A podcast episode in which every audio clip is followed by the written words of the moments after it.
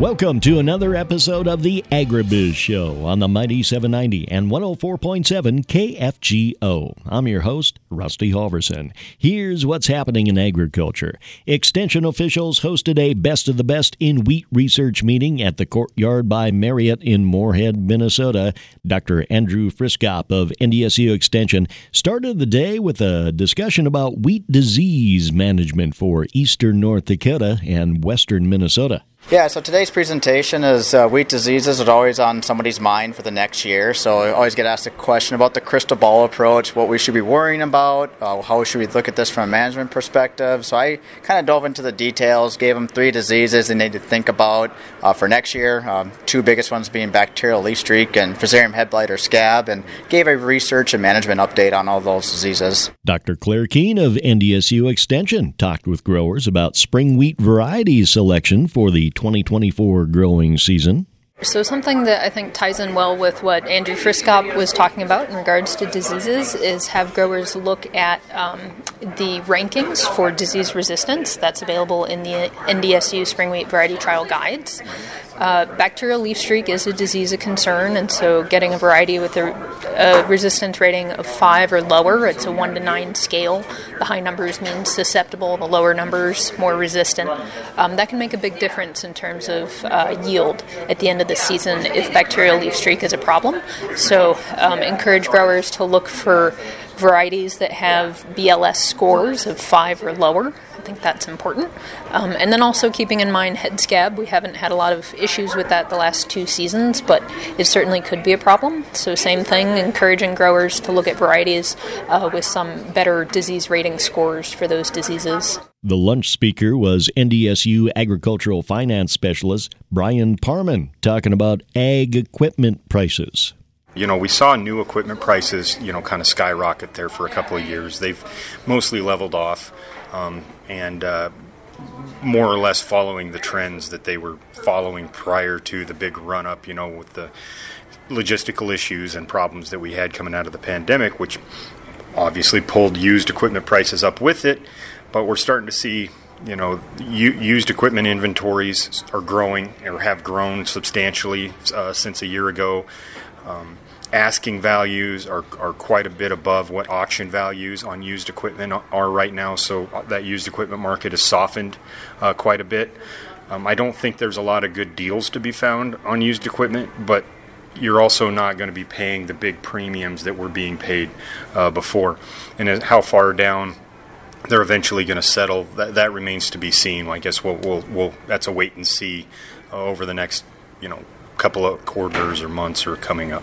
The Best of the Best research meetings are a joint effort of NDSU Extension, University of Minnesota Extension, and regional commodity groups.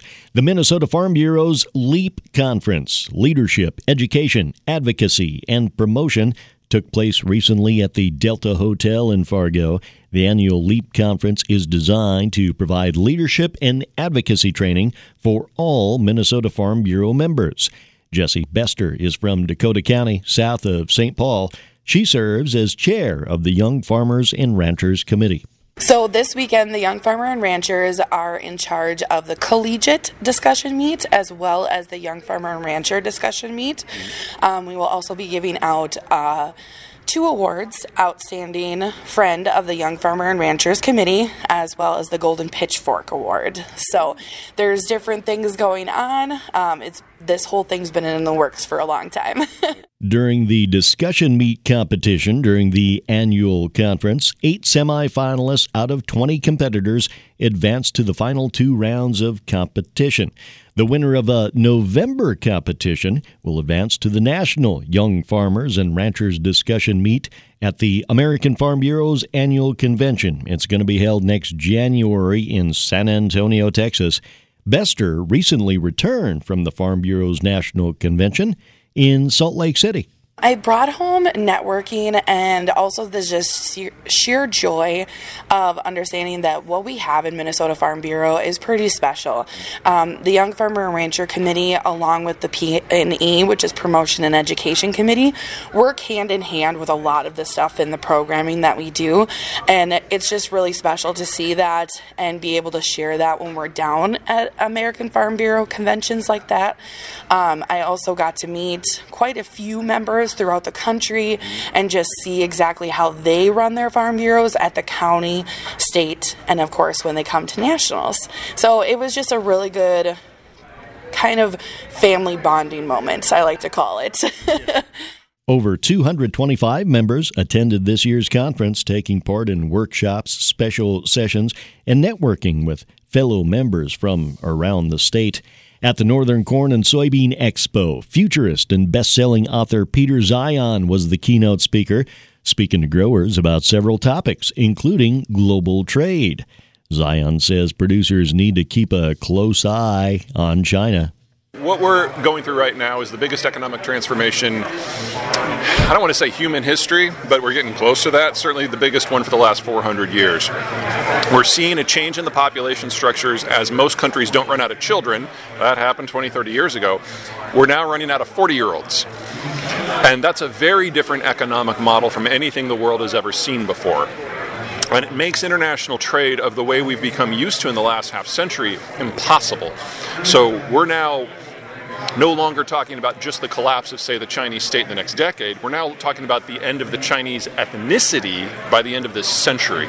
And obviously that changes what you plan because you're now looking at different markets because you're going to have to. And everything is in the process of reforming around the shift in population structure and around this idea that globalization can't even function with the population structure we have now. Zeihan has some advice for growers as they set long range goals for their operation to set up the next generation for success. I would say, whatever the market is that you feel comfortable serving, you need to go through and do some serious mental dissection of why you're there. You need to understand what the limitations are, both on the production side and the consumption side, and what links those two things. So, for example, if you're primarily selling to China right now, that might not be the best plan because the Chinese system doesn't have much time left. And if the product you're selling to the Chinese market doesn't have a ready market somewhere else, then you need to look at what you're producing. So I think the best example I can give you of the people who are going to have to make the most shifts are corn. Okay. Uh, there are two big markets in terms of end consumption. Number one's animal fodder. You break down global economic activity and the ability of a lot of people, especially in China, to afford animal protein goes away.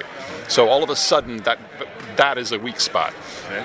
Number two, because of the shale revolution, we are now in a situation for at least the next 30 years where we will never be able to produce ethanol at a lower price point than oil based gasoline. And that's before you consider that a lot of global producers of agricultural products around the world are going to go out of business in this sort of system. So food prices go up, oil prices here stay relatively low. The market doesn't make sense anymore.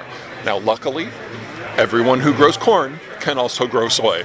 So it's not like there's not a backup plan. This isn't the California Central Valley where you're selling cherries, which should never have been produced in California, to a single market that should have never existed. Uh, there are ways to adapt here. But you have to understand what led you to produce the things you produce. And then you can start thinking about where you might need to make adjustments. And Zeihan has some thoughts about the renewable fuels standard and demand for corn and soybeans. Uh, well, let me give you the con and then the pro. The con is that the numbers today make no sense, and soy diesel specifically is one of the very, very few things that I've ever seen where it's expanded to produce at scale where the economics get worse. That's not supposed to happen. Uh, and so, if we're looking at a world where global food production is truncated, there's nothing about this with today's statistics that looks positive. Nothing at all. It's a government mandate and nothing more. That's that's an uncomfortable place to be in because if food prices double, triple, quadruple, you think we have an inflation problem now, and that has provoked a government response. Imagine what will happen to the renewable fuel standard if we get into that environment, and we will. That's the con. Pro we're trying a lot of new things right now. And maybe, maybe we'll be able to crack the code on how to do ethanol and biodiesel in a more economically viable way. Now, that might require switchgrass, which is something that farmers are going to be a lot less excited about producing. But even if none of this works out, the breakdown of global trade means that the more steps of the production value chain, regardless of the sector energy, manufacturing, agriculture, doesn't matter what it is the more steps that we can bring home, the better off we're going to be, and the more flexible we're going to be, and the more income we're going to have.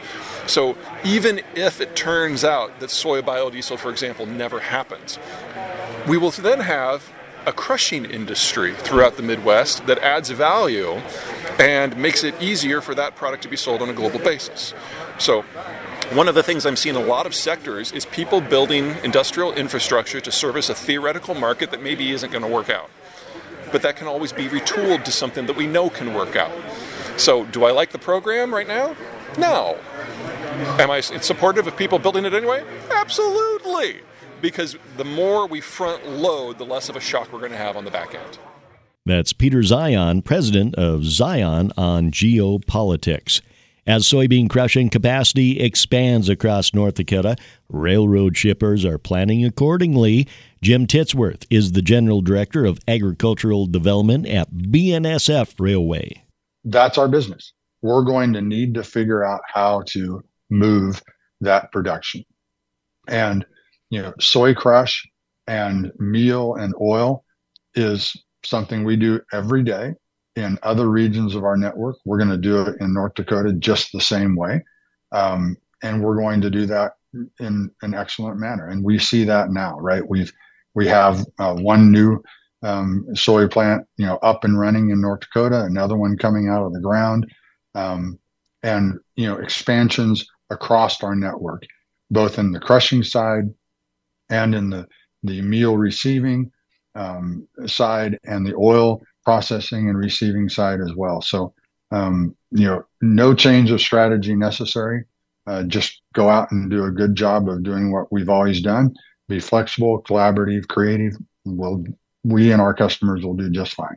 Titsworth says aside from shuttle train activity, there's a lot of activity in smaller train loads, and they're still trying to play catch up due to some logistical issues? A large portion of our what we call our merchandise network, our single car network, is provided by agricultural shippers, right? If you think about all of the sweeteners, all of the feeds, all of the specialty grains, and the list goes on, um, those all go in our single car network. And, you know, we have a, a lot of emphasis on that network. We're performing at a level now that I'm that I'm happy with. Um, I expect better performance for that. We're working very closely on um, local service over uh, the last couple of years. We're running uh, somewhere around 90, 92% of what our local service plan is. That's Jim Titsworth with BNSF. We'll have more on this week's episode of the Agribiz Show coming up in just a moment on the Mighty 790 and 104.7 KFGO.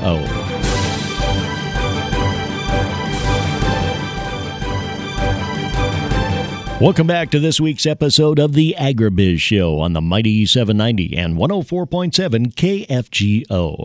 I'm your host, Rusty Halvorson. A federal judge has vacated the 2020 dicamba registrations by the EPA. Affected products include Bayer's XtendiMax, BASF's Engenia, and Syngenta's Tavium. Crop protection companies are assessing the situation to find a path forward for dicamba. The American Soybean Association and its 26 soy state affiliates have sent a letter to the EPA asking the administration for help. Josh Gackle, ASA president and soybean farmer from North Dakota, says if the administration does not issue an existing stocks order so growers can use the millions of dollars of product already ordered for spring planting, they're going to be in a world of hurt. North Dakota Agriculture Commissioner Doug Goehring. We're asking for the most reasonable uh, outcome to this, which is allow an existing stocks order to be in place so that producers aren't punished for this decision by the district court. And uh, that means if you already purchased your seed, you've already made a decision. Uh, the existing stocks that are out there with retailers can be used until they're gone. And when they're gone, they're gone. That's North Dakota Ag Commissioner Doug Goehring. It was Giving Hearts Day this past week. It's the biggest day of the year for many nonprofits, including Farm Rescue. Farm Rescue Marketing Program Manager Dan Erdman says aside from monetary giving, people can help out by volunteering their time we try to make it a pretty simple process. If you, uh, if you have an interest in, in agriculture, obviously that helps. Uh, you don't necessarily need to have that to, to help serve farm rescue. Um, there's there's other opportunities beyond driving a combine or a tractor that, that you can assist uh, assist our mission. Um, but yeah, if you're if you're someone that wants to get a little more active with farm rescue on the volunteer front, we're we're always looking for more talented, driven people to to support those families that we're serving. So uh, go to our website. It's farmrescue.org. You can click on the volunteer tab, learn a little more about the the process of volunteering, and and if it's something that interests you, uh, we encourage everyone to sign up and and hopefully you can help serve as our boots on the ground in this mission. That's Dan Erdman of Farm Rescue. That's going to do it for this week's episode of the Agribiz Show. I've been your host, Rusty Halvorson, on the Mighty 790 and 104.7 KFGO.